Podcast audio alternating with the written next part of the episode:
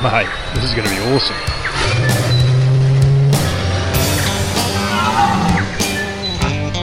He's must have to come down this hill. Hit him. Hit him.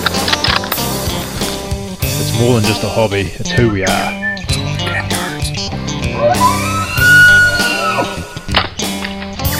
Cracker. That's why we hunt. Welcome to the Educated Hunter podcast. This podcast is brought to you by Ultimate OE. Ultimate OE provides safe, unique hunting based experiences for passionate hunters and outdoorsmen. From hunting stone sheep in the mountains of British Columbia, rutting moose on the gravel bars of the Yukon, to chasing roaring red stags in the Highland of Scotland, Ultimate OE's paid overseas experiences are designed for hunters by hunters to maximise enjoyment, learning, and experience. For more information, it can be found at ultimateoe.co.nz or flick us an email, give us a call. We're always happy to talk through what kind of hunting adventure would be best for you. Today's podcast, I catch up with Andre, or Dre, as he's probably better known, from the Hunters Club, and we basically we cover Andre's lifetime of hunting, essentially, um, starting from the Pacific Islands and what that meant to hunt then, in the very primitive form of which hunting was, the reasons why he hunted back then, and everything in between that early beginning to now as part of the Hunters Club television show, juggling kids, businesses, a love and passion of hunting, the show, and everything else that makes up Andre's life. Really, really cool conversation. Andre um, speaks very well, so I think there'll be a lot of little wee gems in there for our listeners. So I really enjoyed this podcast. Please just have a listen. I'm sitting, well, actually, I'm in my lounge and Andre's in his office in uh, Hamilton. So this is a slightly different podcast, but we're just going to have basically a chat about Andre, where it began for him and, and where he's found himself now. And I guess a little bit of the reality around that. Because uh, I'm pretty sure it's, you know, whilst I, I, I, think he'd openly admit that it's good fun, um, he's definitely juggling a lot and it's not that easy, you know? Yeah, no, that's true. I, I, I think you're right. yeah. No, so basically, Andre, where did where did hunting begin for you? Like, where did it start? I guess for me, um, if I go all the way sort of back, it was always sort of a, um, I was a little bit external to it. My dad, I guess, was a, was a keen hunter, and he when he immigrated from he's from the Pacific Islands. When he immigrated to New Zealand, he I guess he's sort of like minded sort of individual, and the outdoors is sort of attracted to him to certain people that he met in New Zealand, and and they obviously were hunters, and so I. As a kid growing up, I didn't do a lot of hunting with my dad initially. Um, it was more sort of stories conveyed from his friends and himself about their exploits and, you know, harassing the, the wild pig and deer populations around the central North Island and the Waikato area. So initially for me, it was sort of a, it was an idea, I guess. And then, um, as I got older and, uh, I suppose the natural progression is to, well, I, guess if you're that way sort of inclined is to ask more questions and then you find yourself pursuing the, the sport or, or, or trying to spend as much time in the outdoors. And I guess that's how it sort of transgressed for me was that through through those sort of stories of hearing what my dad did when he was, I guess, my age now, I had an I had an interest for, for the outdoors and fishing probably initially, and then that sort of sort of changed into to hunting and, and other things. But I think it also I think the the places that we lived too, they were sort of vessels for that because of the people that we lived around and and in some mm-hmm. cases we lived in different parts of the Pacific and it was just more of a way of life generally. So it was really hard not to partake in things like walk around with a slingshot in your back pocket and chasing birds and fishing and doing all mm. those things in the bush. So for me, it's always felt something really relatively uh, natural, but in the sense of sport and big game hunting, that probably didn't really come around till later in my late teens and probably even more heightened when I got down to university in the South Island because that's obviously a mecca for as most hunters in New Zealand know or yeah. have, have, have, anything to do with the South Island. You, if you're outdoor centric, well, yeah, it's just all there on your back doorstep. Yeah, that is definitely a good little honey hole down here. So that being said, like you're, so you you actually grew up or you know spent some time on the islands yourself as a youngster. Yeah, oh, fortunately, I think well, I was pretty fortunate because my, my father uh, or my parents were um, travelled a fair bit with, with their work around parts of the um, Pacific. Um, so yeah, grew up in different places like like Papua New Guinea. Probably spent a lot of time there, and um, yeah, my dad worked in the Solomon Islands and you know North Queensland Yeah. and and parts of Southeast Asia. So yeah, got exposed to a lot of that stuff, and just by nature of the people you're around up there, part of their culture. You know, quite a big chunk of their culture is hunting and gathering, and so you kind of get have that sort of stuff rub off on you from a very young age, I guess. Mm. And then that sort of, and, and, and certainly correct me if I'm wrong because I haven't spent much time, you know, in the Pacific Islands. So, so hunting back then, I'm, you know, I'm guessing, you know, 30 years ago type thing. Yeah, With their hunting, was it sort of still necessity? Like, is that is Yeah. that where the Yeah, substance, their protein came from? Absolutely. I, I think back to sort of the time I spent in places like Papua New Guinea and, and they, and it's probably in its real rawest and probably natural form. And they probably wouldn't even refer to it as hunting. It's sort of just like them going and getting their food, you know, Yep. um, and, and hunting, I guess, for them would encapsulate things like, um, spearfishing and, um, reef walking and getting shellfish and I guess the whole process of hunting and gathering. But yeah, it t- absolutely subsistence. It was, it was not for sport or I guess maybe some of the things that we associate with our, our hunting and, and, and sort of larger, uh, big game type hunting. For them, it was, Yep. it was purely about food and, and survival, I guess. That's and that's awesome. I love, I love that, and the fact that, and I, I've already going off topic here, but like I still believe that those of us that are passionate about hunter, hunting, and, and I say passionate about it in the fact that it's what they do and what they sit with comfortably, not something they've sort of picked up later or it's, Yeah, it's yeah. become a fashionable or a, Yeah, so you know, like we, whole, we use all these Yeah, different terms now, like organic foods and Yeah, health yeah, foods, and I I understand it all, but yeah,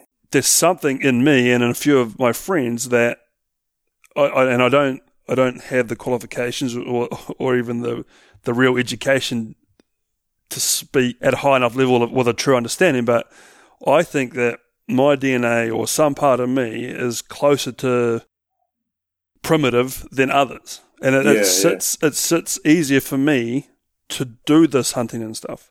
yeah. I, I'm I, I'm in the same boat. I, I from like I was saying, I, I sort of I was, that's what I was sort of saying. I was sort of like um, it wasn't like a direct route. Like gone and got my firearms license when I was 15, and, and now I'm hunting sort of pigs and deer type scenario. For me, it was sort of went even further back to that. It was always the association was always with food.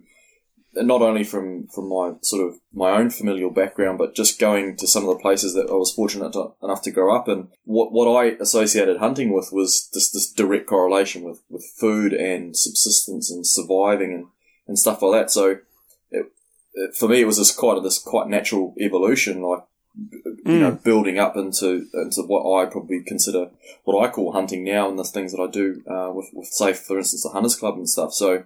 Yeah. Um, yeah, it's That's to me it feels really natural. It's like a, it's I don't contemplate it. I don't think about it. To me, I just Yep. t- my the roots of hunting for me go way back to that real primal kind of caveman sort of scenario. When Mm-hmm. Someone says hunting to me, I and I and think about the earliest moments of hunting. I think back to like you know shooting bats with a Shanghai sort of scenario, and, and yeah, No, I uh, obviously not bats, but I, I like mine's very much the same. Like with essentially primitive weapons, Mm. and and it wasn't always successful. But I, I remember as a young kid sitting in maimais pretending to shoot birds with sticks. Like like nothing Yeah. was ever going to die on that day, but uh, Yeah, but yeah. the process was happening. And then and then when I think about it even more, you know, you you sort of find yourself within a community, and like if and this is a little bit morbid, so I don't mean it to be that way, but if if somebody needed an injured dog or an animal put down, I would Mm. be one of the few in my core group or my own community that they would call to get them to, to do that job. yeah, And I, I feel like it's because it sits differently with me than it does with them. Because Yeah. they're not they're not heartless. They understand the need for it. They understand why they're doing it. There's no nothing wrong with the process or the thinking. It's just something that doesn't sit with them. Yeah. Whereas No, it sits okay with me. Yeah, that, and I, I find it the same. I mean, like it, it's sort of horses, horses for courses type scenario, and some people have different views on on how they associate themselves to say hunting or what, what they consider as hunting, and mm-hmm. and other people can't associate with that personally, but they're mm. also hunters too. So, so some people have different sort of drivers, or, or, or like you said, like sort of different understanding of, of certain scenarios that might be related to things like hunting or the outdoors or, or like you said, like even, even, uh, taking care of animals and stuff like that. Like, Yep. yeah, you can, you have, you have a slightly different take on it if you're a hunter, I guess. Mm, no, no, I agree, and, and I think that's this is probably the I don't know, like it's one, it's probably the best way I've seen hunting start on this podcast. like it, that's cool.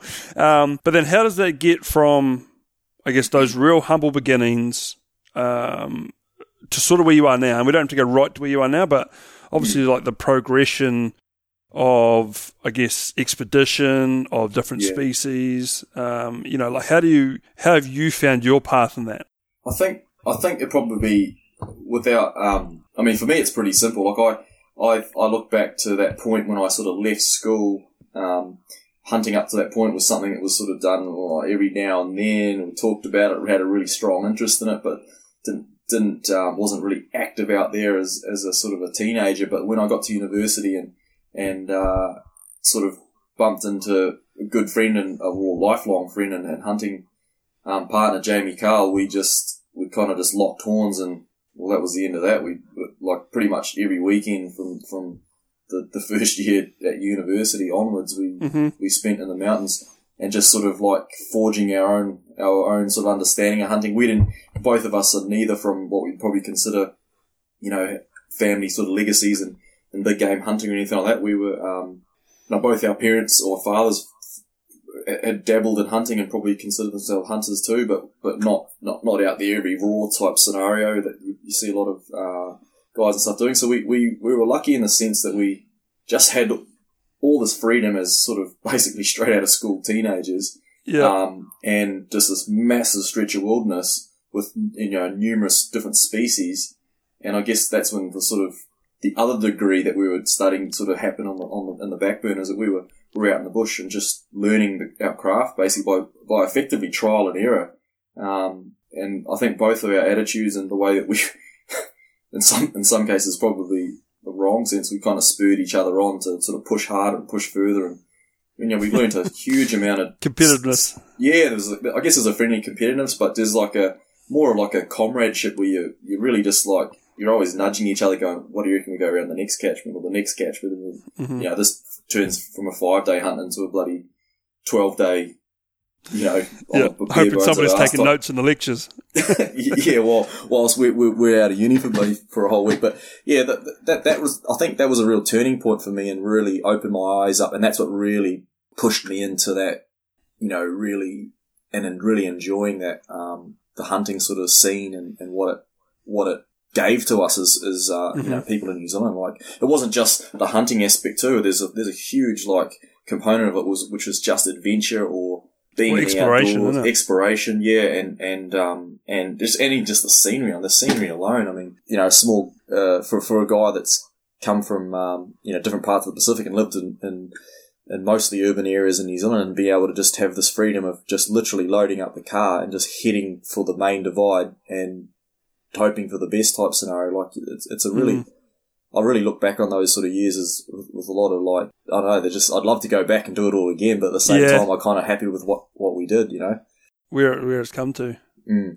But yeah, that would, I have be, a- that would I have a- definitely be the turning point for me, where it became a real serious thing. Was was in those first, fir- like 18, 19 or whatever it was. Yeah, Yeah, no, definitely. And I think I think everybody that you know, because there's there's all, all forms of hunters, but there's some guys that I guess stick to hunting and, and essentially make it a career. It's hard to Mm. stick to it at such a high level if it's not in part your career. yeah, But there's definitely um, there's definitely something about those that forge a path in it. That there's a period of time, and it, it does tie to the people they're sharing that time with Mm. and and the comparative freedom that they've have in that time. And you know, for you, I, I- I'm making assumptions, but you know, um, early study days or, or late study days, you know, still single, no children, yeah, yeah. freedom, freedom just to have at whatever was in front of you.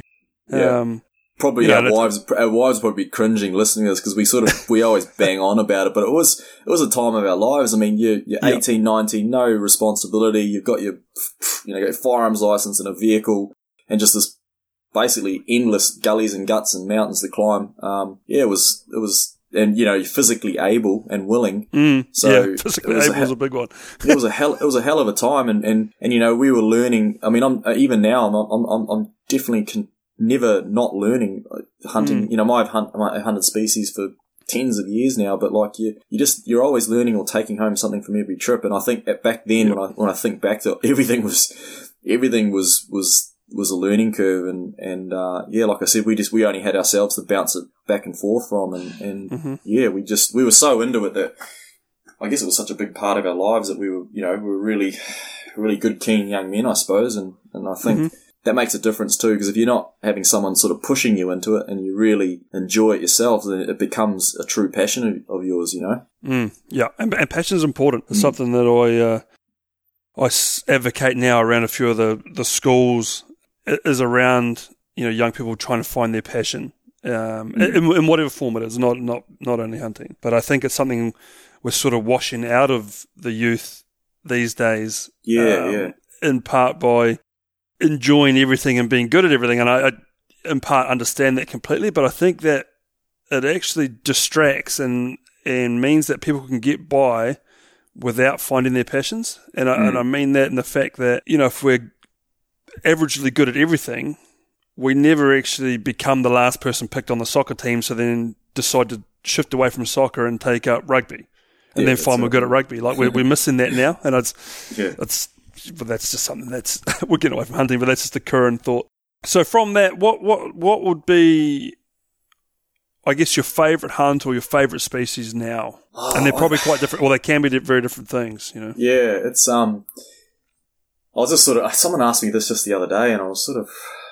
I've been sort of over the over different times. I guess it's changed, and where I, and to, I guess depending where I am, but I, for some reason I still fall back to to hunting chamois, and I I it probably goes back to that. Just you know, we spoke about this sort of turning point and that sort of mm-hmm. late teenage years, and it was I don't know, it was just a species that I for some reason I and Jamie probably attested this too, but like I just toiled over hunting these things for some reason. At one point, they were almost a mythical animal to me, but like Yep. they, I don't know, we just spent so much time Mate, they hunting still them. are sometimes. oh yeah, and, and, and getting those class, um, tr- what's considered a trophy, I guess, is a, is a real, it's a real hard ask. Go, th- there's a couple of components. to them. It's the terrain that chamois live in. Um, it's their habit, um, at times, but, uh, but eh, I guess their curiosity, but also, um, you know, I guess probably more the terrain, I suppose, and and I guess there's this sort of like legacy to it to me, where it was one of the first species that was new to me when I moved to the South Island and started hunting. That I just found so difficult to, to, to nail that first one that it's always got this sort of place in my heart that I really really enjoy hunting them. And now with the bow, it's it's even more of a challenge, and Mm. I probably enjoy it even more. But in saying that, like I love hunting red stags. That I mean, most most hunters that hunt in New Zealand that, that hunt the roar and, and red deer, like that, that's obviously a big crescendo in the year. And more recent times, probably rusa and sika deer now being back up in the North Island, like I really enjoy because it's such different hunting and, and, Yep. and the species of deer are, mm. are quite different. So I really enjoy the different terrains that the animals inhabit and the different challenges that they throw at you in terms of just the, the way that re- they respond um, and, the, and the different times of year that they're, and things that they're doing, for instance. But yeah, I think in more recent time, Sambar, Rusa, and Sika have taken up a lot more of my time than um, than it has done in, the earlier days. But yeah, I'll- don't get me wrong. If, if you called me up and, and told me that that uh, there's a big stag roar mission coming up in April, I'd be I'd be definitely Locking it in. for that. Yeah, yeah, Yeah. well, it's kind of it's kind of one of those black marks on the calendar, anyway, isn't it? Like, yeah, yeah. It's, it's Yeah, always they haven't got a plan out. yet, but it's happening. Then you know, like so, you you're I guess through that tertiary period or tertiary education period. That's Hmm. my understanding of when you started kicking around, I guess, socially with a few of the guys that you now are part of the Hunters Club with. Is that sort of Yeah, am I right in e- that? e- Yep. yeah, exactly. Yeah, so just going back to what you were saying earlier on in the um in, in our discussion there about you, you sort of end up sort of being surrounded by this sort of like-minded people, and I guess back then, well, I didn't know, didn't know many other guys in my sort of like circle of friends from school, or even um even like my in the immediate hall, for instance, that I was at when I first started studying, that were right sort of into it. So, um, I guess you kind of gravitate to guys that have similar interests, and, and I guess Mhm. that little hub of people at the, at our at that stage of our lives, there wasn't that many of them. So yeah, we I mean, guys like Dan Gurley and, and Anto Hall and Jamie and and, and, a, and a few other guys. I mean, yeah, we, we, we sort of started hunting together going back to, to those tertiary sort of university days. So yeah, and that's yeah, I'm just sort of like jogging my memory now when I'm talking, Yeah, yeah, no, no. about it. Like, uh, yeah, that we had the same sort of mentality. Like, it was like, what are you doing this weekend? Oh, playing footy or we're going hunting. That was yeah, that was yeah. Or much what's it. happening this weekend? Yeah, or and if you weren't doing that, you were you know doing doing stuff at university or whatever whatever that entailed. Usually behind a mm-hmm. bar, leaning up against it, I suppose. But yeah, so you, that, when you got guys like that were actually genuinely keen, it's like I'll meet you at the gate at you know at the letterbox at six a.m. on Saturday morning. Well. Those are the guys that turned up, so you know you you just ended up carrying on and, and doing like-minded things with them too. So yeah, and everyone had their own had their own sort of like take on it too. Sorry, yeah, everyone had their own take on it too, and like what hunting meant to them. So we were sort of bouncing ideas off each other all the time. So when did the did the Hunters Club was that a was that a conversation that came up at one of these times when you're supporting the local establishments, or was it something that I think I think had going, been around? I think going back and um, looking like thinking back to it, we probably talked and jo- joked and jeered about it, but not not not really sort of seriously. Really, I mean, actually thinking of it, Jamie was always pretty keen. He was always recording. Like he, he's that that guy's fastidious and I think that, is that even the right word, but he's he's just great at cataloging everything. Like he takes photos and writes stuff. I actually remember and- because he, was the mountain man, or referenced as the mountain man, wasn't he? yeah, yeah. I th- and well, I he had remember back then. I guess you know we're talking pre New Zealand based hunting television shows. Like he was, he was kind of almost bucking trends in in I guess it's- becoming a brand and putting it out there. Yeah, I, I think so. Eh? I think um, I think I think so. So, and I and and I even even now I'm sort of like he, he's a great he's great at recording things and like taking time to um, take note and photos and record video. So he's got this great catalog of stuff that we can go kind of go back to. But um, yeah, that when I when I look back at those th- those sort of times, it's only now that I, appre- I appreciate because back then when I was doing it, I was always going, oh, jeez, he's always carrying his, phone, his, his camera and his bloody thing, you know. But it, it was great at, at, at being able to capture. But it's now sitting back here, you know, talking to you on a podcast, I can kind of like almost just Appreciate literally, it. yeah, appreciate and flick through photos and footage and stuff like that to sort of jog my Mm. memory. Um, so I don't know. Actually, you were you were asking me something else, and I kind of wandered Oh, off we, there. we started with the Hunters Club, but that's that's fine. Yeah. So the Hunters Oh, Club so, yeah. now, So yeah, so to come back to that, um, yeah, I, I mean, we were all sort of removed from. We were all sort of off doing our own own thing, and I guess hunting as we were normally. Um, we sort of disbanded. We were all based in sort of Christchurch, I guess, and everyone sort of moved to different ends of the country and overseas and, and whatnot, and just getting on with their lives, I suppose. And and um, definitely wasn't something that came out of my head, but um, I know Dan and, and um, Dave Shaw, who's the producer uh, of the Hunters Club, he, him and Dan had paths crossing at, at some point, and, and and so the story goes, I guess, over over a beer and a and a bit of a um, powwow. I think they sort of sparked the the idea of, of maybe giving it a nudge, and I guess li- literally from from maybe a discussion over a few beers to to to saying, well, hey, why don't you take us for a hunt and see what we can sort of capture on camera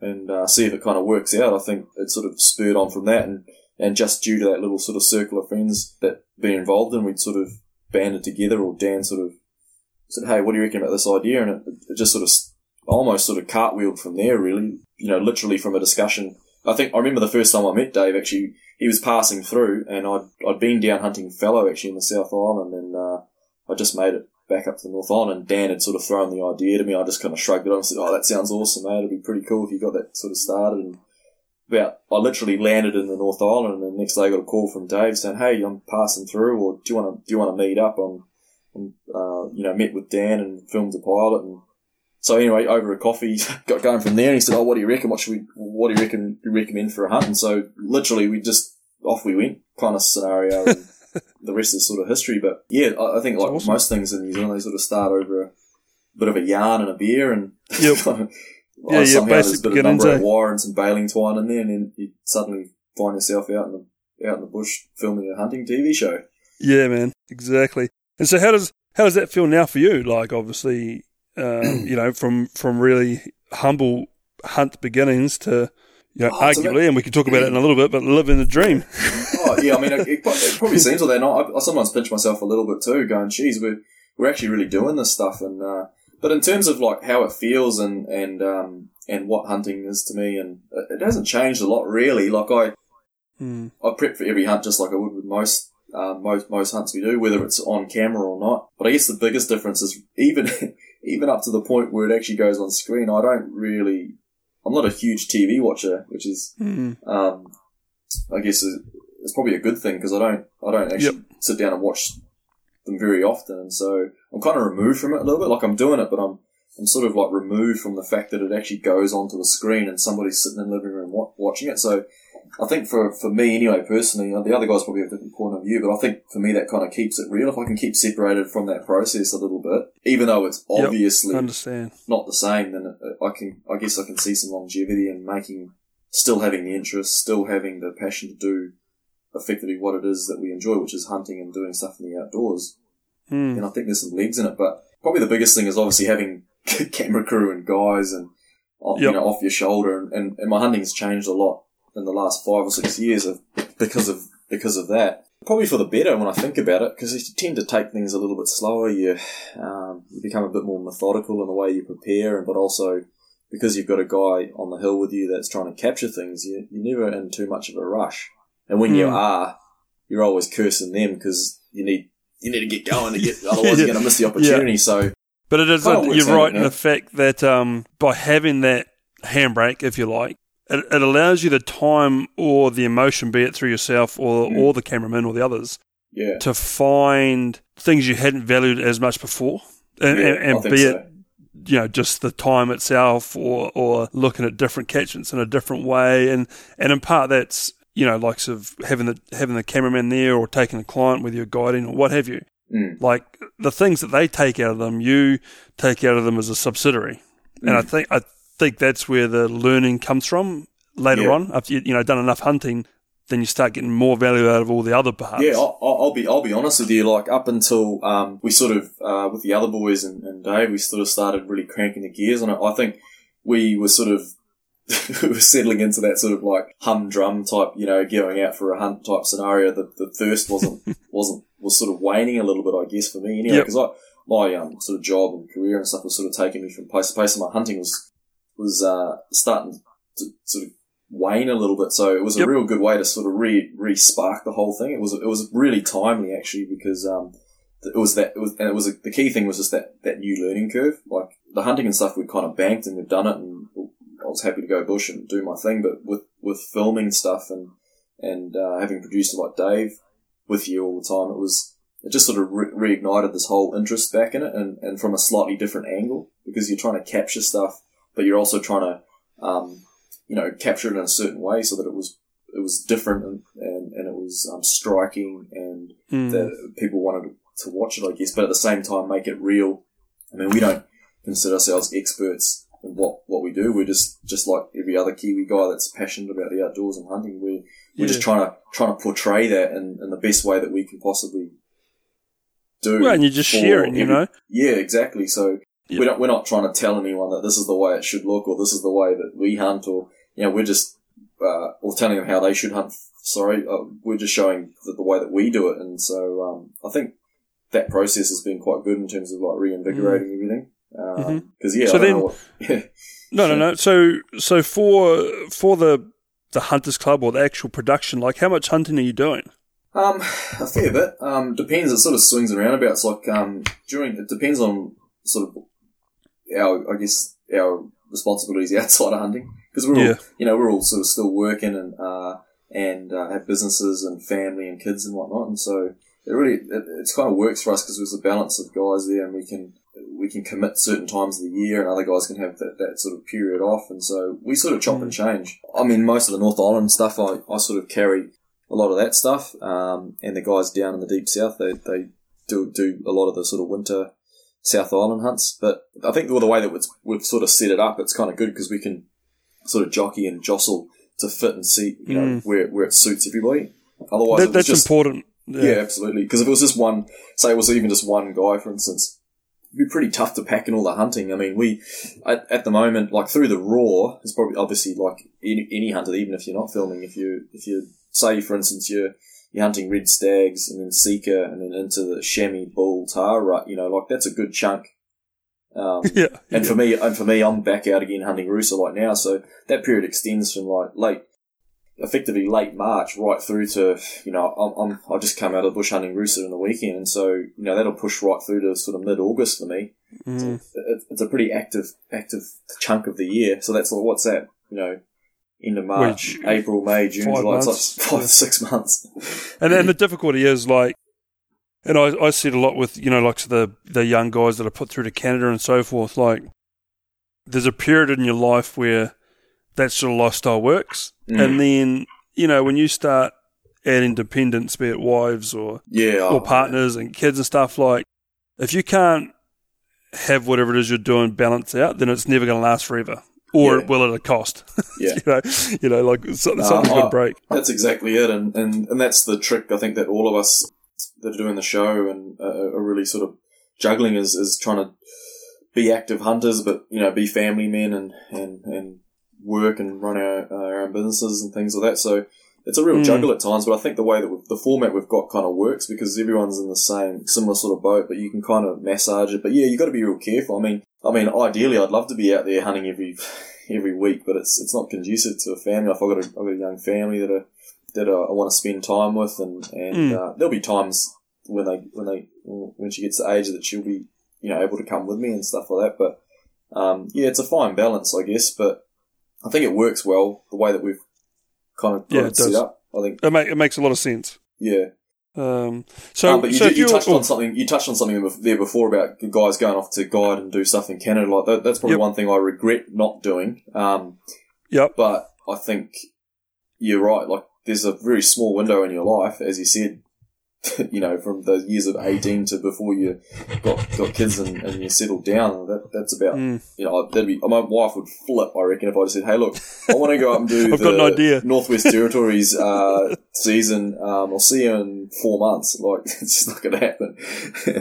yeah, Yeah, when I when I first met my wife, I was still I was away for basically six months a year, yeah, six yeah. months of the year, and um, it's it's definitely changed. And I've I've actually managed to get a, a hunt in Canada this year. Um, Yeah, well, there you go. it, it took some bartering, but I've got, I've got, I'm getting there, and it is it's it's definitely it's a good thing, man. Like I think it's I think that's where I, I think outside of our own interests, I think it's really good to keep a good family life, and I think that Mm. in part, and and I don't know if this is going to segue anywhere or it could be a dead ender, but there's there's a value in when I'm away hunting now. I'll just put it in my story, so and it may or may not show any resemblance to yourself. But when I go out hunting now, uh, there's a certain value I'm getting from seeing what I'm seeing already with the mindset of sharing that with my wife and kids later on. Mm. And then there's this, I guess, overwhelming sense of, I don't know if it's love or care or whatever, of my loved ones when I'm out there and when I'm coming home. And I think that's, it's an, emo- an emotional, uh, I don't know if roller coaster is quite the right word, but it's something we need to experience because it actually, sh- it, it reminds me of where my values sit. Because if I, Yeah. if I head away and just keep hunting, then that is be- all I sort of start thinking about. You know what I mean? Like, Yeah. and, and and it's really important for me to have a check, and and that No, I, I, I agree. is coming It's, home. it's a, it's that balance too. Like if, if you don't have that push and pull, you know, then Yep. then uh, you know, I, I, I'm only speaking on behalf of myself, but like then something, you know, that you've got to have that. Like you, as you said, you you got to have something that. Um, for me, it definitely it's family first for sure. But you know, Mm. with the show and, and the amount of time we spend away and things like that, like it, sometimes you're sort of teetering on the edge. And you know, my Yep. wife um, definitely is is pretty tolerant for the stuff. You know, she's been putting up for years, it, well before she, well before I met her, her, I was doing the stuff, and so for her to um, accommodate this stuff over the years has been, you know, it's something that I really value in her. Um, Mm, yep. and and she kind of understands like the, well, kind of I guess, but sometimes she doesn't. But oh, but, you know, sometimes, mate, it's yeah. I but you know it. what I mean. Like it- it's a healthy Yeah. thing, but that but that that that fact in itself that that um, I've got someone that that's uh, willing to back me on all this stuff and Mm, and uh, you know even when I don't want to do the trips, it's sometimes sometimes it's like I've got so much going on right now. A four day trip just is not gonna it's not gonna fit in. Like she's kicking me out the door, going give it a go, give it a shot. You know, like yeah. you, you're you're, your you're living fast times now. Like you, you you'll look back on and regret it, or or um, you know just seize the day kind of situation. But but that almost works two ways for me because that that's what kind of makes me want to be home more too because you know with with young children and stuff. There's so it's, there's always this constant push and pull, and probably most hunters can relate to that if you've got kids or family. I think so. Because I, I think my dad sort of put it put it to me one day. He's like, you know, it, it'll change for you as you grow up. You know, hunting for you right now is probably all that you think about and do, but as you get older, you know, there's there's other responsibilities and things that, that, that your life will start to take on, and, uh, you know, basically, it's just to me, your, your job's to to figure out where your priorities lie. And I think that's probably key thing is that at the end of the day, hunting is a passion, but in some situations, not not all of them, but it's sometimes not your priority. And so I think Yep. Jamie and I always we always put our families first, no matter what the scenario is, and, and hunting comes second. But but you know, we, we try and make it work. You know, but uh, Mm. there's always this, there's always that push and pull. That's very true. And so, and then, but then also there's you know that responsibility we're taking with our family. Do you find now, and and you're probably not going to like the terminology I use, but as a hunt celebrity, you yeah, I know, I know, I, Oh, and I don't, I don't mean that in terms of, I don't mean that in terms of what you do or why you're doing it, but the fact that you are a familiar face or somebody would look to the program and see you. Do you Yeah, feel right. that you now take on a responsibility to, I guess, share hunting, share New Zealand, share our time in the outdoors? That's a bloody good question because I, I- I do at times I do I, I do at times feel like that. I feel that like it's kind of my job now to, to share this stuff with people and uh, and and and if I'm not doing it, like who else is gonna? Like sometimes I sort of pep talk myself with that, and, and I think I think you're right, but I. As I said, I spoke, about our partners and stuff, and she's pretty good at grounding me about that and saying, "Well, look, it's just it's just another hunt. Um, the only difference is being captured and shared with other people. But I don't. It, it used to, I guess, in the early part of when we were really trying to get the wheels cranking on it, we, we were just like we were like rats in a barrel, just going, "Oh, we need to we need to get out of here and get as much stuff as we can," and, and we're trying to capture. But but when we cooled Yeah. our jets a little bit and realised, look, well, hang on a minute, we don't need to be running around like headless chooks. So we, we can be a bit more methodical Yep. and, and a bit more well timed about it, and uh, and I think that really, I think that sort of progresses. we've got more experience in the process of making TV with Dave, but also just, I guess, learning about what it Mm. takes to make the episodes, I guess. But yeah, there is an element to that sometimes. I feel like, oh man, I really, this would be really cool to share with people. But then Mm. there's also the obligations of like, do I have the time to actually do that? Like, is that, Yeah, a, yeah, yeah. is that a trip I can fit in this year? Can I Like, of divide the- this more? can I divide that by another third to make more, you know, and it gets to that sort of situation at times. But I, and I, I keep harping back to my wife, but she's, she's really good at being able to like cast a positive light on things. And she said, you know, she's usually encouraged and go, well, you know, you're in a really, um, fortunate situation to be able to do this, you know, like you should just really pig into it if you can, um, Mm. and, and, and make the most of it, I suppose. So, Yep. yeah, it's a, yeah, I do, short answer is, important. I do, I do, fe- I do feel like that sometimes, but but not so much these days. It- It's not a, it's not a real driver for me. But I do really, I do really enjoy that aspect of what we do, is being able to share stuff with people and maybe show things that are different sometimes, more rather Mm-hmm. than showing things that are sort of same same. If that makes any Yep. sense. No, no, Yeah. a hundred percent. And I think it's right now, uh, you know, across the board with the New Zealand hunting television shows, they've Mm. all got their own little point of difference, and I think it's a really good thing at the moment. And the Yeah, fact I- that I really enjoy that aspect of what's been on put on our screens now in comparison to I don't know, like say Yep. six years ago when there probably was only one show maybe. So then the other, other than family, because I, I, I 100% understand where that sits with you. The other, the other, the big part of your life is fitness, right?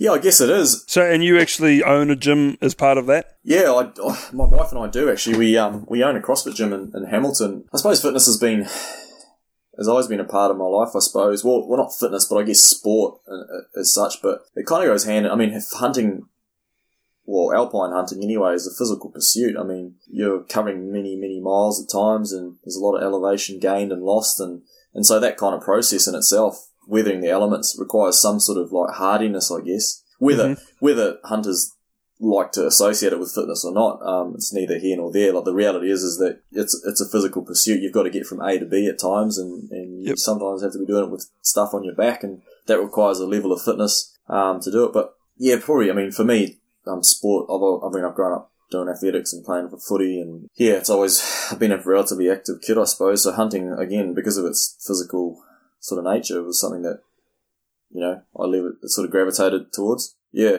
but in terms of yeah, in terms of fitness now, is I guess well, I suppose it is a, a, career for us. Like we, my wife's probably a more competitive athlete, or used to be more of a competitive athlete than I am. But, uh, yeah, we yeah we run a we run a sort of a functional fitness training strength and conditioning center in, in Hamilton, and it sort of revolves around sort of everyday person, I suppose. We want to help people with their health and fitness and strength and conditioning so they can get out just like I guess like most most of us hunters do, and get out and enjoy Mm. their lives outside of say work or family or or for in our case even from being inside the gym. We we kind of want to do stuff in the gym so that we're better at our lives in the real world outside. you know, getting about and moving our bodies type scenario.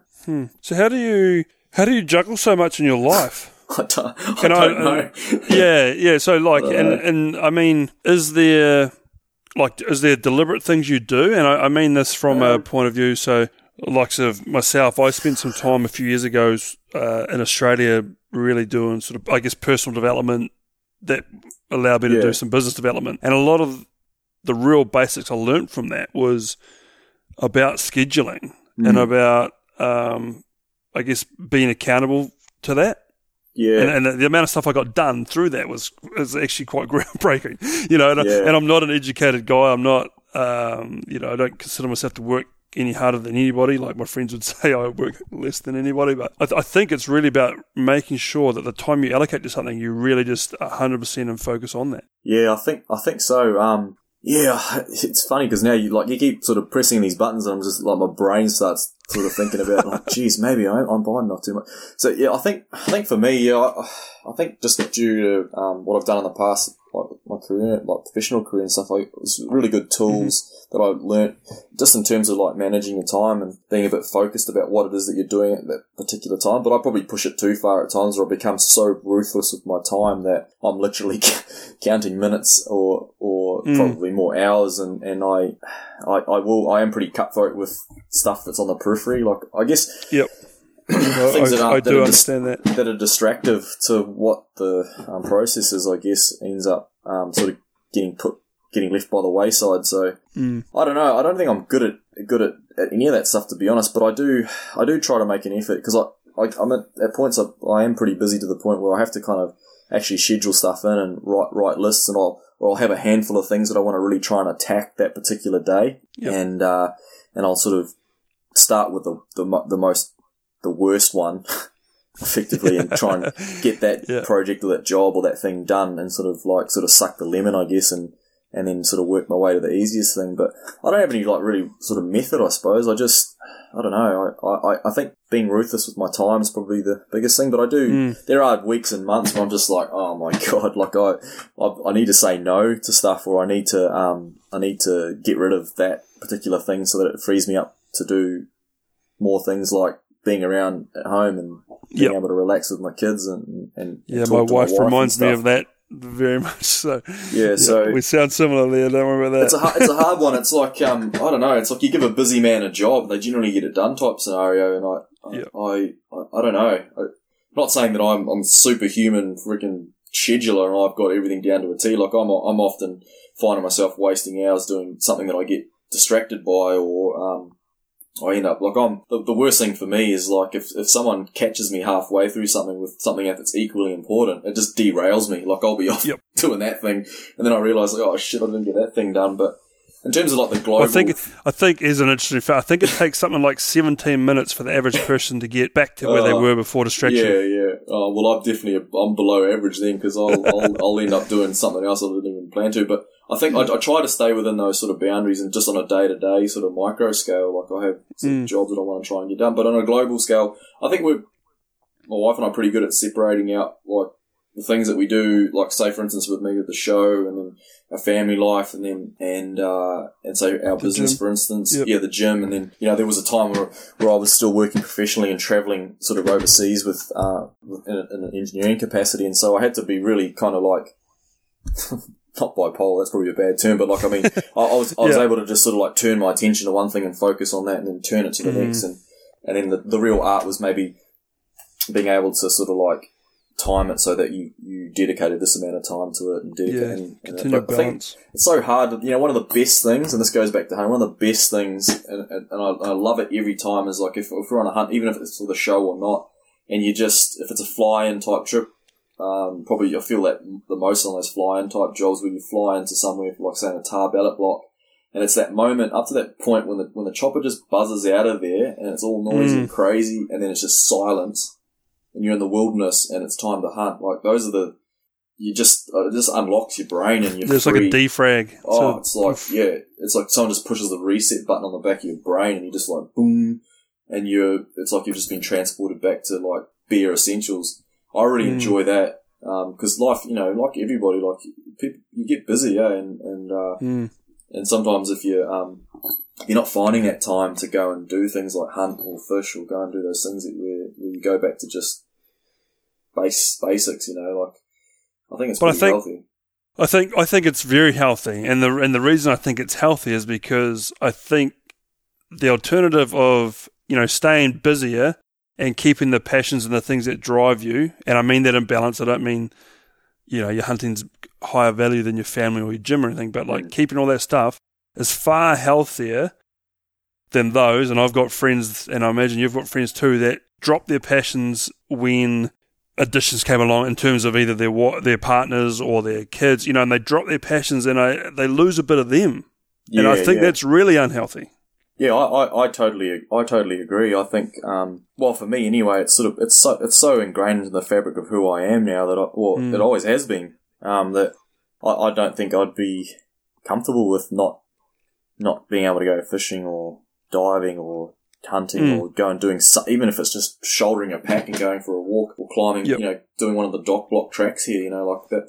That, that's something that I I think will always be a part of my life, regardless of what it is that I'm doing. I think that'll be something that'll be a constant. So I think it is definitely healthy. But I, I, I know what you're talking about. I know guys that are, that, that are in that situation that or that have been in that situation, or um, you know, they put things like that on the back burner. But really, for their own health and stuff, it's it's uh, mental health, I guess. Yeah. It's um, it's good No, to do that stuff.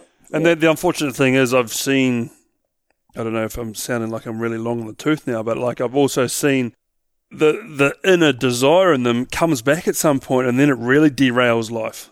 Mm, And yeah, uh, you know, I think there's sometimes it's better in fighting a few little battles at the start, and Yeah. and sort of balancing out where you sit with what you do and what you don't do, versus giving up who you are or part of who you are, and then trying to recreate it later because it, it just doesn't work.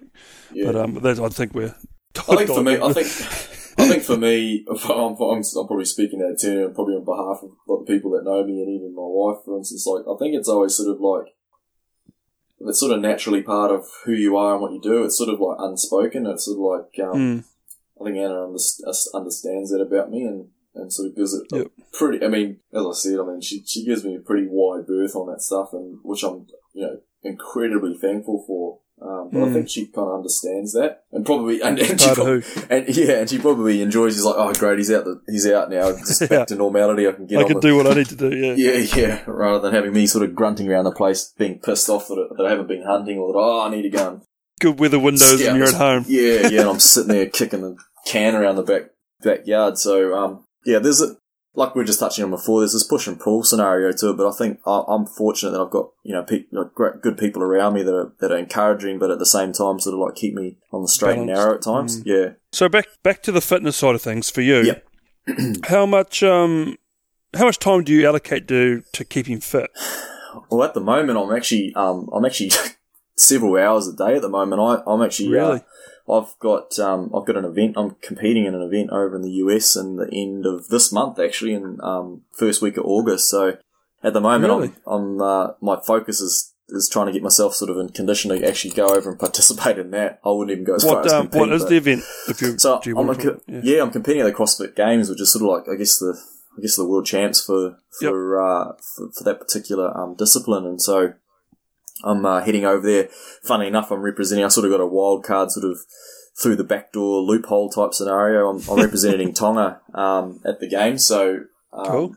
for me, it'll be more of more of a participant rather than a um, a competitor, I guess, if you like to, for a lack of better terms. But I guess I'm sort of um, flying the, the Tongan flag, I guess, and and the and my gym and, and, the, Mm. and the Kiwi flag, but also um, the hunting the hunting and outdoorsman sort of fraternity too. I feel that I'll go over and give it a good nudge with some of these pro athletes cool. and see if I can weather the storm or survive. But Yeah, um, that's cool. yeah, so Really at the cool. moment, at the moment, my um, I'm trying to sort of make up for lost time, and Yeah. I'm, I'm, I'm, I'm flat out training just to try and sort of get myself in, in a uh, well, it's a sort of money in the bank, I guess, like mentally making sure that you feel relatively prepared.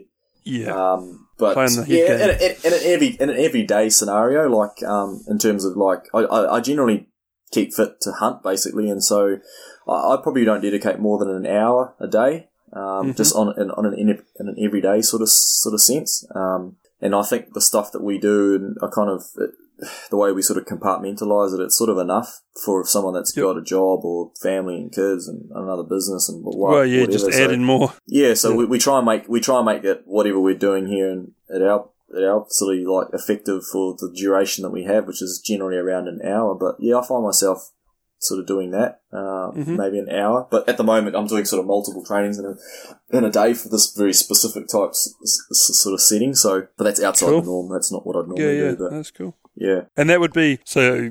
You know, obviously, you the hour a day. That would be what you would recommend for a hunter out there. That, and I get that there's different trainings we could do for yeah, yeah. different hunt Um, disciplines, but for a standard hunter that just wants to get more out of their day, mm. you know, and and you know, there's the whole it allows you to enjoy it more. You know, could Yeah, arguably hard bring you more success, all that sort of stuff. But yeah, yeah. I guess there's a whole other podcast if you want to really drill down. almost is, yeah. and drill down to details, but like, yeah, I mean, for the everyday person, I'm, I'm just specifically talking about uh, for for a hunter that, that I'd probably consider relatively active. Um, the, stuff that we do, I think, is sufficient over a, a, a sort of a long term. For instance, that would be would give you a, a level of fitness that would where you'd literally just be able to throw those boots on and, and, and head for the hills type scenario and being able to kind of like be prepared for most most sort of scenarios. Not all of them, but most scenarios. But I think for most hunting, and I and I sort of like I, I guess I loathe it a little bit. Like I don't. It's like I know that in the US it's really big. You know, like um, sort of the fitness sort of realms around um, hunting and stuff like that. But hmm uh, I'm still I'm still in the school of thought that, that you know doing more hunting is is is is the best way to be prepared to hunt. But you know, just like we've been talking for the last 15, 20 minutes, is like life doesn't allow you, not for all of us anyway, to allow us to hunt every day or every weekend. So so if you want to be prepared to hunt when it is time for you to hunt, well, you've got to do some sort of level of you know preparation prior to Mm. prior to heading to the mountains. So yeah, if you've got this level of activity,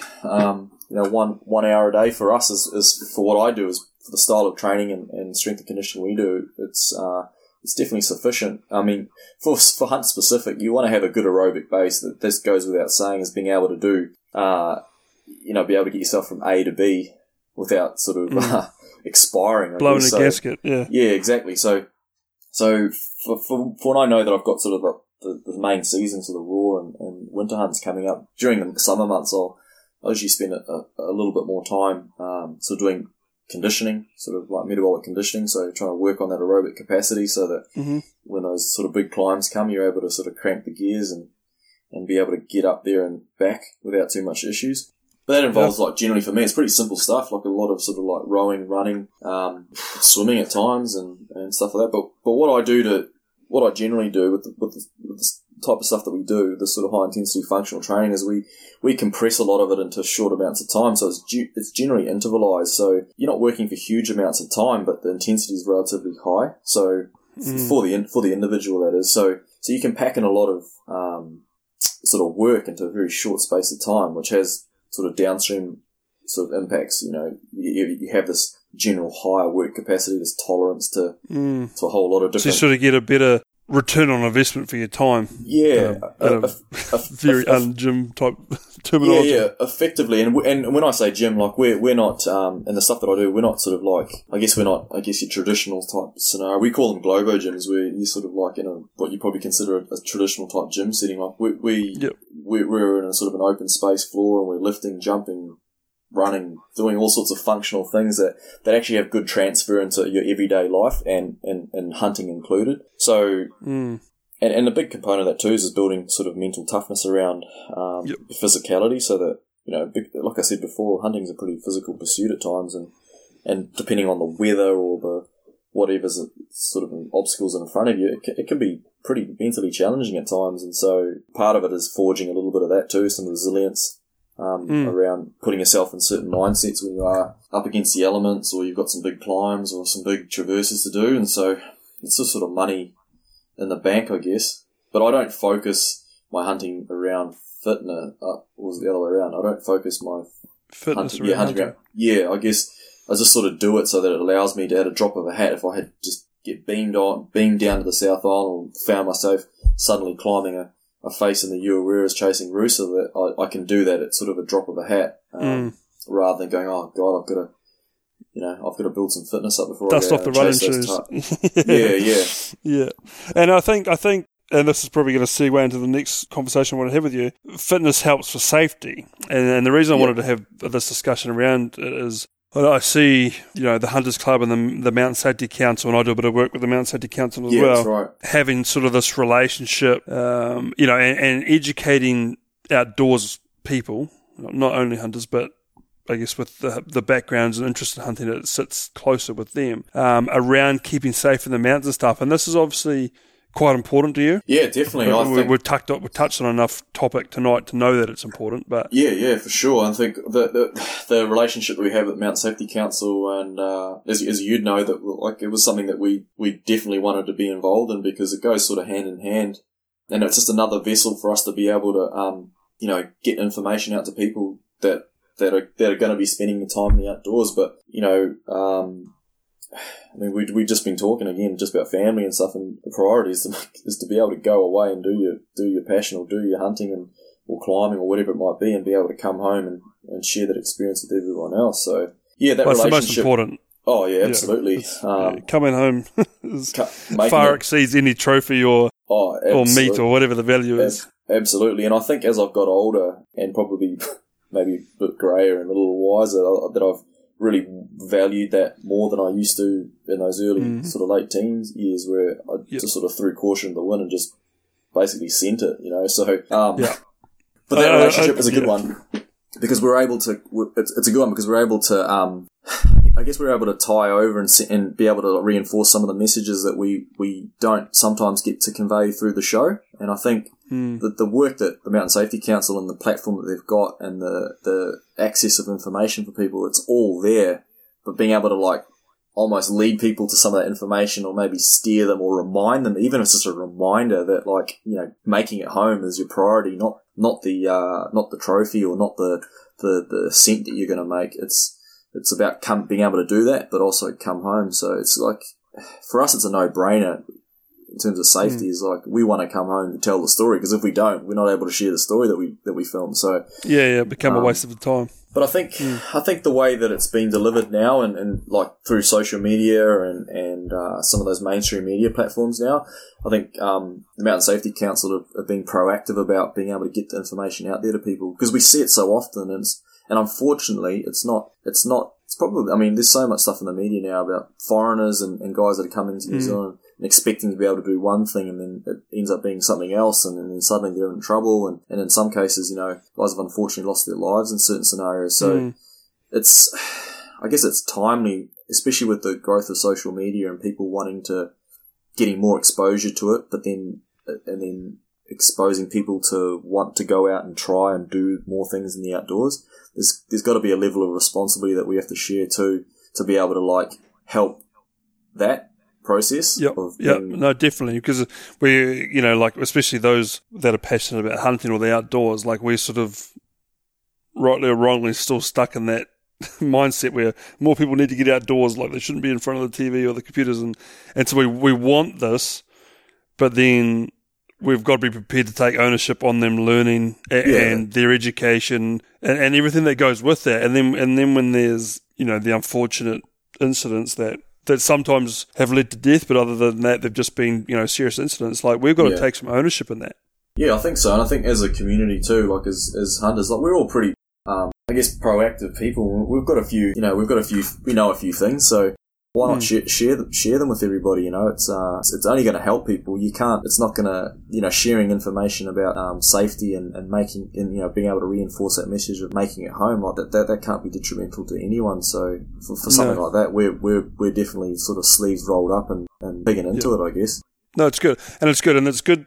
I guess from the other very older generation or, or a typical Kiwi, or there's any kind of term I can go with, um, it's good to see. And again, again, I'm going to use the words you don't want to hear that the hunt celebrities dropping the bravado. You know, like it's it's more like actually, guys, we want to go home to our loved ones, or we want to share this with our mates at the pub, even. And that ain't going to happen if we do something that we haven't Yeah. thought well, haven't thought through. So I think I think hunters, hunting safety, Mount Safety Council. I think it's all really good good stuff. So keep that aspect up. I think it's I think it's really good. Yeah, and I think we will for as long as we can. I think I think it's um, it's a real good platform to be able to um, share share what we're doing, but also reinforce some of those good safety messages. Mm, good. And then I guess to follow on from that now, um, what what would you say to to new hunters? And I say new hunters now because there's a there's a increasing interest from the from an older start date, you know, so they're not necessarily Yeah. young people. Um, like what what sort of advice would you offer a, a new hunter nowadays? Yeah, I've um, I've, I've been asked this quite a fair bit in um, in recent times about you know guys that want to that are sort of at a loose end, sort of wanting wanting to get into it, um, and don't really, really where to start. I think so. It's a tough one, eh? Because when I look back, um, I, I was fortunate to have a few people that sort of like helped me shape that that journey, um, and and people that I learnt from. You know, learnt a huge amount from in that process. So I think for me, the probably the best advice that I generally is is uh, was was would be to find to because we've got the ability now to like reach out on things like social media and stuff like that. Like I'm, I'm always able and willing to help guys that reach out and say, "Hey, look, uh, I'm starting out in hunting, and I just wanted to, you know, go as far as like sharing spots, for but but even just being able to go on a hunt with somebody that's maybe done that's done a little bit of hunting is a good start. Mhm. But that's like I said, it's not that's not always so easy. Um, so Well, generally, and it's- I, it's- yeah, Sometimes it's not even the best option. no, no, you know, exact- and I, I- exactly. you know, like in part, Exact- you probably, you, you know, if you get somebody that's good and safe and educated yeah, and has a skill set, then that's lucky. That's right, and I and I'm and, I- and in the same breath too. I'm not saying the people that I learnt from too were the best to to, to learn to, or, or hunt with either. Um, in some scenarios, you learn some of the things maybe not to do, but I think a good, and I, I probably said this a few times to to this question, but like a real good start, I think in New Zealand is going to something like um, your, your local Deer Stalkers Association Mhm. because there's generally like a pool of people that are around the sport and that in, in some cases it's been around a long time. It's just some- a collective place that people can go to where maybe that conversation can spark up with somebody that that that uh, that does some hunting and, and there's suddenly there's a relationship forged and then and then and then you start to you know for instance maybe go out on a club hunt or something like that or or Mm. you or you Gather momentum and some. yeah, so you can gather some momentum like that. But um, I know when I was um, sort of first in the South Island and Jamie, like we, I, I'd, I'd admit I was a bit of a bookworm. Like I, I was reading anything, like any piece of information that I could read or find out about, or video, or, or, or people that I could make contact with. I, that's that's what I was doing. I was uh, I was trying to like sort of school and educate myself up on not only the sport but the species, um, weather, and and yeah, it's, a real hard. That's actually a really hard question to answer. I a- I always get yeah. stuck on it a lot because it's sort of like I'm just picturing someone, say for instance, that's from. I'm not picking Auckland, but I'm just saying someone that Urban. that, that, that that's from an urban centre that has no one in their family that's a hunter that doesn't even know where to go hunting. Like, what would you say to that person? I, I would offer them my time. Like, if they came up to me and said, "Hey, look, I, I don't know anything about hunting, but I, I really, I'm really passionate. I, um, uh, I want to get involved." I'd be like, "Right, let's organise something, and I'll take you for a hunt." But that's that'd be a relatively fortunate situation, even even Oh, my very own- much so. e- even my own shoes. Like I, I, I think back to to me being in a situation like that. Like I, I'd probably be really reluctant to to just sort of cold start ask somebody a question like that. You know, so A hundred percent agree. Like, and, and as the, I guess, as we go from generation to generation, Mm. the ability just to know somebody with a skill set is going to diminish. oh, So, absolutely. yeah. like for me, there's two things for me. Like, 'cause I obviously asked the question too, and I'm like, I, for me, it's like you. I always say, deer stalkers hunts training. You know, Yeah, that's hunts training. I was going to say that too. Yeah, that's where to begin. And and my reasons on that aren't about well, they are in part about the hunt skill set, but two, you go to a club that has a number of people, so that allows you to find your own social dynamic, which is important to help you with hunting. Because I, I know some great hunters that I probably wouldn't hunt with because we're different socially. yeah, Um, so there's that that format, and then the, and and secondly, I think if people are, are wanting to get into hunting now, and it's a, it's sort of a chicken and egg thing, I think going along a a paid training and and, the, and for the NZDA paid training's merely you know a membership type Yeah. It's not a, not a, a huge abundance, but I think I want to see people get into hunting because they're really wanting to get into hunting, not because it looks fashionable and they just want to tag along on Yeah. somebody that they know successful and, and I actually want to take home all the meat. I'm like, oh, hang on, that's you know, you started with a slingshot and bats. I started with shooting birds with a stick. Like I didn't Yeah. didn't just start by a full freezer. Yeah. And yeah. I I think that's still important. A- And how that comes about is different nowadays. But I, th- I think by going down that sort of path is I um, There's it's a- a, really there's a interesting topic balance. because it, it is. It's really hard. It's like it's hard for people that have no association to it to sort of like step into it. Like, I mean, they can Mm. go through the whole process of getting a firearms license, and then suddenly they've got a DOC permit, and it's like there's places that you can go hunting, but then not having the ability to learn off someone or yeah, it's it's Mm. like a yeah, it's a like I said, it's a really hard question to sort of like answer, but I'm always willing to sort of lend a hand, and I always try and you know, you touched on the sort of origins of where hunting sort of began for you, and when I do meet you guys that are into it, I always sort of like I I kind of like hark back to those Mm. sort of beginnings for me and try and instill a little bit of that because I, for me anyway, I feel that's important. But yeah, I think deer stalkers and, and hunts training, I think is a, is a really good start. Not not because you're going to get all the answers there, but it, it, Mm. it puts you in that in that social setting where you might meet somebody that is willing to give them some, give you some time or advice, or Yep. maybe you find yourself on a club hunt and uh, and you you know you get to experience that that that hunt. I think these days, I think is a good is a good start for someone that is. I'm just I'm specifically talking to somebody that's just literally had nothing to do with hunting and wants The to get green- started. Yeah, t- yeah, to- yeah, exactly. So And it's true, man, because I, I actually teach um, the firearms license, and Mm. uh, I had a lady on one of my courses, and, and you know she was late fifties, now found herself on a lifestyle block, and decided she wanted to get a firearms license to manage the rabbits, yeah, and well, didn't know yeah. anybody did that, did, did any hunting in any form. Yeah. I was like, wow, like I was. Like it was really hard for me to comprehend. Like I, then it's then I get it. It's quite intimidating for her to go to NZDA and the hunt Yeah, you know, I'm like, absolutely. Whew.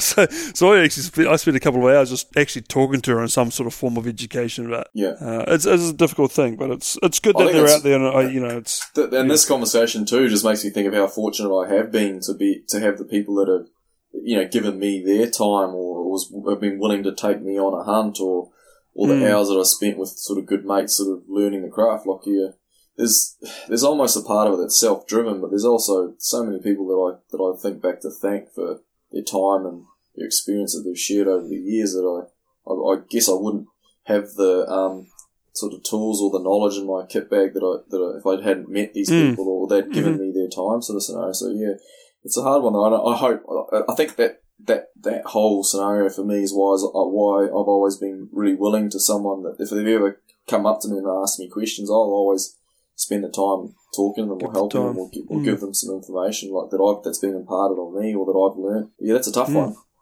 it is, man. Andre, nowadays you are bow hunting. Is that correct? Mm. Is Yeah, it 100 percent bow hunting? Um, I wouldn't say 100%. I um probably 95% bow hunting. I still um I still use a rifle for I guess for hunting handy meat, but um in some situations like I've been I, I was just away on the weekend and uh, scouting some some rusa country and I, I had the rifle with me. Not that not to say that rusa are not impossible to bow hunt. Um, definitely been in scenarios where that could have happened. Um, but yeah, I, I know guys. I mean, I hunt, I hunt a bit with uh, a fair bit with like guys like Caden Willis, and, and, and he's he's just a straight. You know, he just he just does bow hunt. Like he's just a bow hunter and does very little rifle hunting. So, but I guess my origins. He started, I guess, with a bow in his hand, whereas my origins Mm. to start back with a rifle. Um, Yeah, it's a difficult one. A, sling- a slingshot, actually, but yeah, yeah, yeah. but um, but yeah, I, I sort of it's like I try to bow hunt as mostly now, especially why? species that I I don't know. I guess it's a challenge. Uh, uh, well, I mean that's always the first one people come out with. Oh, it's way more challenging, but I don't know. For me, it just feels it's it's way more primal. Like Mm, I guess it's just like the food aspect to it, but I, the, yeah, the the whole process um, of archery you know, when I, um, I'm just thinking back to when Simon Boulevard actually, he put me in my first bow. So I don't know how many years ago now, a long time now, but, but I just remember the first time I started to shoot targets and, and stuff, like I just felt this connection to, to archery equipment and being, and having this idea of being able to hunt with one was, yeah, it just felt really natural to me, but I think it had this primal sort of aspect to it that I knew that I had to, you know, really hone my hunting skills and be able to get mm. in nice and close and, and even learn the habit of the species that you're potentially going to be chasing even, even more. So mm-hmm. yeah, I guess in general there's this element of like the challenge that it presents, but for me it's a sort of a more like a natural sort of transgression into into that. And, Yeah, I, and as, I yeah, sorry. no, no, I was, I was going to say, and the, and, and the thing that, that generally hooks me usually is, is another learning curve. Like if there's something to learn new or it's a, it's a challenge, like I'm, I'm, I'm in. So, um, it was like starting, Mm. it was like learning to hunt all over again with, with archery equipment. So I really enjoyed that process. Yeah, no, I still I, am, I am still enjoying that process. So, much much the same. Like I, I wanted to go down down the archery route, and I'm very new to this, so this is from a very basic beginning level. To to recreate what had not become easy. I don't want to sound like it's a straight out ego sort of based topic, but hunting in part had become kind of straightforward with the rifle, um, and some species wrongly, in my opinion, had lost their value. Um, where you know, so like, like so the rabbits, the goats, like I grew up hunting them, and, and when I was a young guy, that was that was enough to get me up two hours before daylight, you know, and, and for me to spend all day out there doing it. And now, uh, you know, until my daughter's old enough to experience that same thing, I don't. I don't have any drive to shoot one, and I sort of so I wanted to find a way of recreating that. So then I got the bow, and I I love it. I absolutely love it, and I you know shoot the targets. Da, da, da, da. But then, strangely enough, I haven't killed anything with it, and it's not through the lack of opportunity. Like I've stalked in in on good stags, um, you know, like good, good animals, be it be it trophy or just you know really good, healthy, well earned trophies. yeah. And every time it's come to a stalemate mentally for me. It's tough stuff, man. Like when you're in that close and like, it's, Yeah, it, this is this is what I'm talking about too. It's like this this this is like primal. Maybe it's just the like the evolution of human beings and, and how the bow and arrow has been a huge yeah. I, I haven't, I haven't been able to figure it out because for me. It's kind of like like I've shot thousands of animals. Like you know, I've worked in pest control. Like I've shot thousands, so it's, it's nothing related to the the hunt of it. When I like, and I've been at full draw, and you know, like Yeah. like literally everything up until squeezing my my trigger. You know, but then there's a like a. It's almost like I don't know if I've got a fear of failure or a fear of not doing it well, or still Yeah, a, a lack of belief in what I'm going to do with this arrow. And, that's and the- maybe I need to that's the- blood it and move on. I don't know. That's a that's a real hurdle too. I mean, like, um, and and and I'll be the first to admit, like, sometimes sometimes your arrow doesn't find the, the mark exactly where it needs to go, and so that that that that can be worrying too. I mean, it, especially if you're Mm. coming from a rifle um, perspective too, because generally up to that point, like you know, you, you you usually put that bullet where, Sit where it needs to comfortably go. with it. Yeah. Yeah, yeah, and Mm. so that, that, that that's definitely an, an element of mine, especially when I'm pushing the um, pushing the distances, or maybe it's a tricky shot in terms of angle or rake or something like that. Like that, that can be that can definitely be worrying, and, and I've even had times where. Even last season, I think I was hunting with Caden, we were chasing bull tahr, and, and we had to sort of wait out a, a few animals just to because I, I didn't feel comfortable, and and that's actually in that scenario, I, had, I did have the camera with me where I didn't feel comfortable of with that arrow, that you know, making that arrow placement sort of Mm. count. So we had to sort of wait it out till till a, a better shot, or, or we could put ourselves in a position to to, to make more an ethical kill. So it's it's definitely something that you don't take for granted. Whereas I felt that with the rifle at times, as you were saying, like you kind of took that a little bit for granted at times. Whereas with with the with the bow, like I I go I think about that process because of the nature of what you're doing a lot. Like you're you're thinking about angles of trajectories of of that arrow or particular areas of impact and what's between you know between the arrow and, and the vitals and there's a whole lot of stuff and that can be Just and the, even the awareness of the animal. That was the one thing that I've, I guess, Yeah. in post. You know, not at the time when I'm standing there, you know, twenty meters from the animal, but but in post for whatever reason when I'm at home sitting thinking about it, Mm. like like how aware was the animal?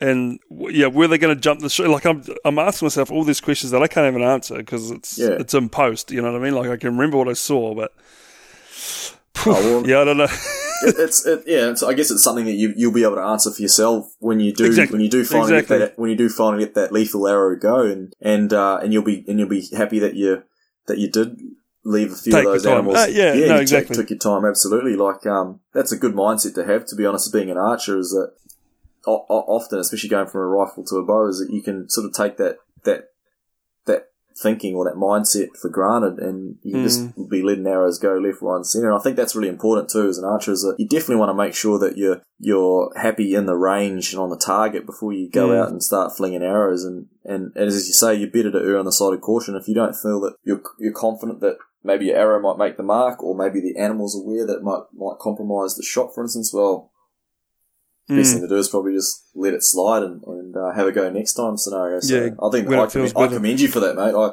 I think that's really um, commendable, to be honest, to be able to, to make decisions. Not a lot of guys that would come to full draw and be like, uh, no, I'm not going to Mm. let that one go. You know, it's it's a hard decision to make, especially in that Yeah. to get to full draw. I mean, a lot of guys that don't bow hunt to be able to get to full draw on an animal, especially if you're in, in bush. You know, that, that's a that's a task in itself. So um, yeah. Yeah, that's man. Oh, I can I can tell you because one of the ones this roar was actually a, a sixteen point red. wow. There you go. Yeah. Yeah, man. Like, Yeah. and, and, and in part that probably makes it worse for me. But I, Yeah. it's it's that's fine. But No, I mean that's part of the process, man. I, th- I think that, that that's healthy, and it it make when you do finally get that one with, with the arrow, like you'll really appreciate it. Eh? oh, the value on it's going to be high. It's going to Yeah. be nothing to do with points or the, nothing. To, like it ain't going to be about that for me. Yeah, I think with uh, all the is good. archery kills, I think that's the other thing too. And you know, we are asking about why archery. Like, that's the other thing is that, like everything's. I guess you just value it. Like when you do when you do obtain that um that meat, I guess in most cases with the bow, it's like it's such a satisfying feeling that you're able to go right back to that primal type type method of hunting and be able to get a effectively a, a stick flying off a string Mm. um, to harvest your meat. Like that's that to me, that's really uh, it's something that keeps me coming back to it. You know, time and time again. So from that, then, so what what sort of hunt ambitions do you have now in terms of, I guess, either species, methods, um, yeah. you know, locations? What what's Andre's hunt ambition now? I don't know. Like I, I I've got I've, I've got this big list of things that I'd love to be able to do from a hunting perspective. Um, some of them not really that complicated or, or glamorous either. Like I think ambitions for me would be definitely I'd love to I'd love to at some stage to be able to sort of hunt elk in the US with the with, with, with the bow. I think that'd be a real pinnacle for me personally. I think that'd be really awesome to be able to sort of uh, get a chance or an opportunity to do that one day. Mm. But I think, yeah, doing more of the simple, like, it just sounds a bit weird, but even doing more of the simple stuff for me, like, I've just, I was just recently back home in the islands with, uh, with the old man and, uh, and actually a few of the boys from the crew came over and we, and, uh, it was just so satisfying just going back to like the basics, you know, like I, and I hadn't done that for a while. And it just made me Yep. realize when I was actually doing it, like how much I enjoyed that stuff, you know, like setting up snares and, and, uh, Hmm. trapping wild pigs and, and, um, just really going, going back to basics and, and hunting and, and fishing and catching for food. I think that's, Yeah, I think I'm going to really do cool. more of that in, in the future. Uh, like I said, it doesn't, that's not a huge ambition, but yeah, I'd love to, definitely love to, to head over to the US and, and, um, and, and hunt elk and, and, um, mule deer, Coues deer. That'd be, an, that'd be another species that's definitely on the list for me. I'd love to go down hunt some Coues deer down in Arizona there or, um, right on the Mexican border somewhere. Mm. But um, yeah, I think the US is something that's um, is definitely on my radar. And then uh, yeah, Europe. There's a, there's plenty of species in Europe that I'd love to, to get over and, and hunt. But for me, the drivers too. It's sort of like because I come from more. You know, when I think about hunting, the things that well up in me are more the sort of food element to it. Mm. And then sometimes I often like think, you know, if I went to hunt some of these more sort of exotic species in places like Europe and stuff, like what would be my attachment to that as as a food source? So sometimes I'm like, I, I kind of like think, ah, I'd love to go and to hunt that stuff for the for the sake of being able to put myself against the terrain and the species Yep. and the challenge. And I guess that most of the time that's what really gets me out the door. Um, Yeah, no, hundred percent. I um, I, well, I did a had a chat with my taxidermist a couple of weeks ago, and um, you know, I talked about the fact that for me, like my trophies on my wall and so forth, are postcards in time for me. Like Yeah. when I look at them, they they bring back the whole period. And um, to, to to go with exactly what you're talking about, like I've got a, a hunt in Canada this year, and I've got a, a moose tag, caribou tag, and a stone sheep tag. Yeah, wow. And uh, yeah, absolutely like phenomenal opportunity. But they're they're all well the stone sheep especially like it's my it's my top of the line. That's that's my Oh, one that's- animal. absolutely. Um, and it's but it's the reason for that is because of the time I spent working there and the the hunts I put in for others on that species Yeah. and and the enjoyment So I got, got, a, you know, you've got, yeah, that's it. You've got a background and association to, to that, you know, like it's, and that's hundred percent what it's about. You know, like Mm. I know, hopefully, if I'm successful or if I'm lucky enough to be successful, that I'll certainly eat what I can and all the meat gets used. I know all that, Mm. but it's about the mount being on my wall, yeah, yeah. and it's it's it's purely about when I look at that, it will flood everything from 2010 to now. yeah. That, Like that, that'll be Exactly, and that's uh, some some people that don't um that you know for some people that might be hard to comprehend, but you know like I appreciate that for sure. Like I can see the um you know when you look at stuff like that on on your wall, or you've got even for me, I've got like I've got all sorts of stuff. I'm just looking at I've got a marlin bill sitting on my desk right now, and that that that that's been carved up and stuff, and uh, that that you know it, it jogs your memory of that scenario, that Mm. adventure, the the whole how it all unfolded. what and- signifies. and- And, my, and my, my taxidermist actually worded it better than I do. He Mm. said, you know, when somebody finally catches their 10 pound backwater, um, you know, rural mountain stream brown trout and gets that mounted, yeah, it's actually not about that fish. yeah. It's about the very first day they got their fishing license and fished with their father or their loved ones. Yeah, there's and every eh? fish they've caught up to that. Mm. Like that's what that trout signifies, and that's the truth for me in hunting as well. Yeah, I, I'm I, I'm the same. I've got a lot of like um a lot of stuff. I don't have much sort of actually like full taxidermy mounts, but I have a lot of like sort of Euro, sort of just hmm bear skull and and uh, antlers or horns type sort of mounts, and that for me it. I know this sounds real weird, but like kind of like removes the like I don't need to have the the mount there for like in its full sort of glory with sort of skin Mhm. on to kind of it, for me really. It's I look at them all now like I sort of look around my office is like they all just each one of them sort of jogs a, a memory or, or Mm. a process that's happened up to that point.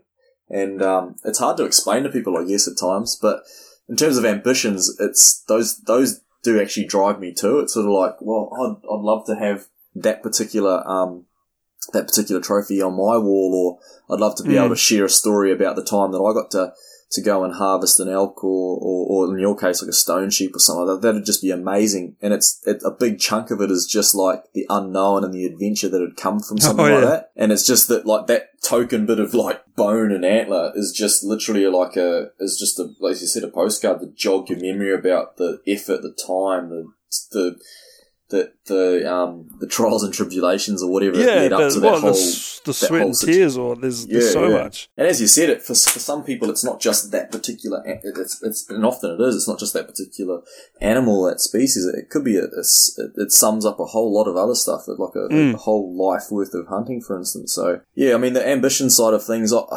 it's. It's a it's an interesting one because I do have these like things that I want to do, and then there's there's other things that I'm like, oh, would I do that if I wasn't in uh, you know, forced into that particular scenario or I didn't go Mm. and actively pursue it. So sometimes I'm a, I'm a sort of combat myself a little bit in my mind, but Yep. you know, that's such a, the ambitions that I do have in terms of that stuff is, uh, it's more about the adventure, I guess, eh? just going out and Yeah. giving it a good nudge.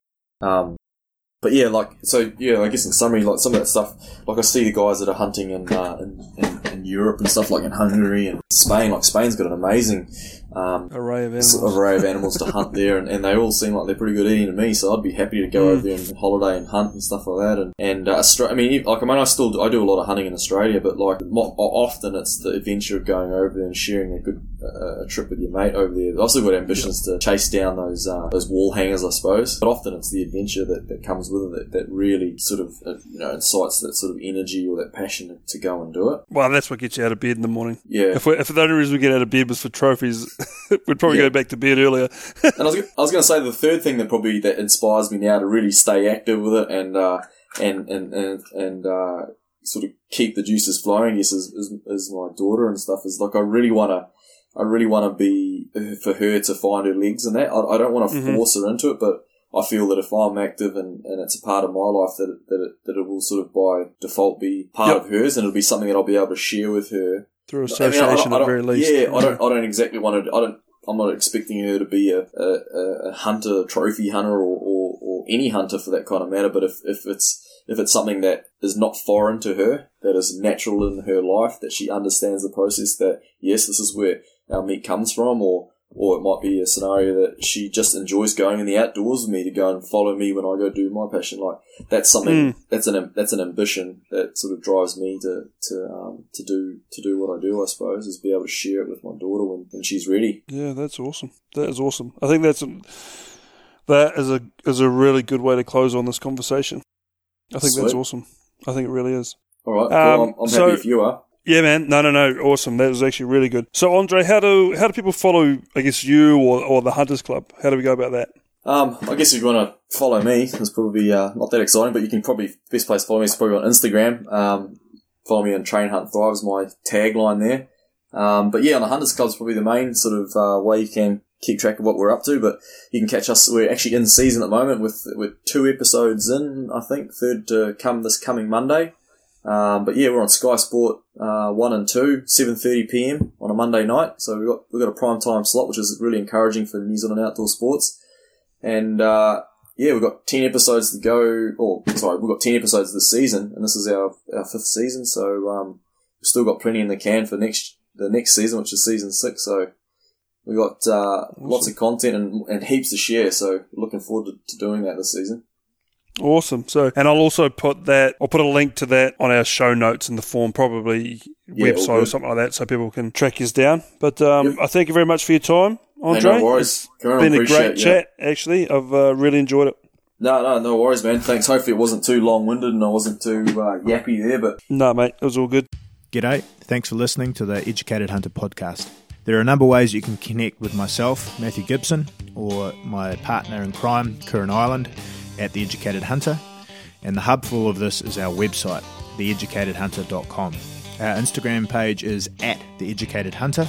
Our website also has a spot where you can sign up for our newsletter that comes once every two weeks and is full of relevant information about hunting in New Zealand and around the world. And lastly, you can search out any of the episodes that we've done in the past and find the show notes on that episode. Other than that, thanks very much for listening, and I hope you're having a good day wherever you are, and your next hunting adventure is not too far away.